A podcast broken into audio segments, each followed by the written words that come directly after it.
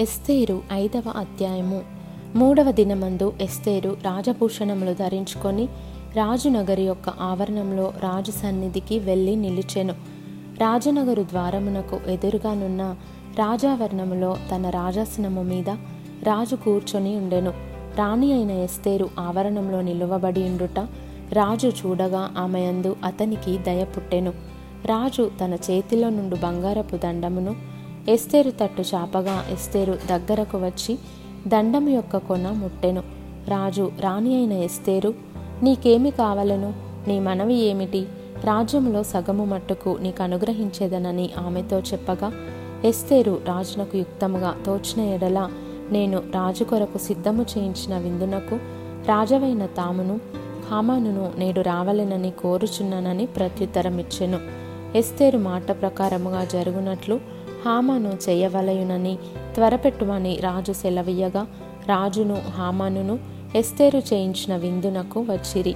రాజు ద్రాక్షరసపు విందుకు కూర్చుండి ఎస్తేరును చూచి నీ కోరిక ఏమిటి? అది నీకు అనుగ్రహింపబడును.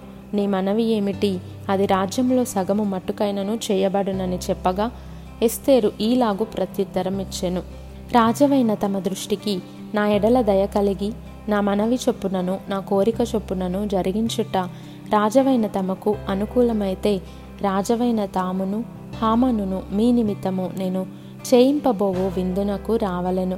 రాజవైన తాము చెప్పినట్లు రేపటి దినమున నేను చేయుదును. ఇదే నా మనవియు నా కోరికయు ననెను.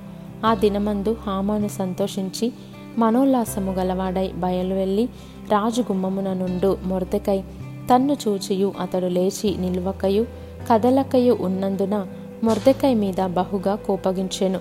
అయితే హామాను కోపము అణుచుకొని తన ఇంటికి పోయి తన స్నేహితులను తన భార్య అయిన జెరెషును పిలిపించి తనకు కలిగిన గొప్ప ఐశ్వర్యమును గూర్చియు చాలామంది పిల్లలు తనకుండుటను గూర్చియు రాజు తన్ను ఘనపరచి రాజు క్రింద నుండు అధిపతుల మీదను సేవకుల మీదను తన్ను ఏలాగున పెద్దగా చేసెనో దానిని గూర్చియు వారితో మాట్లాడెను.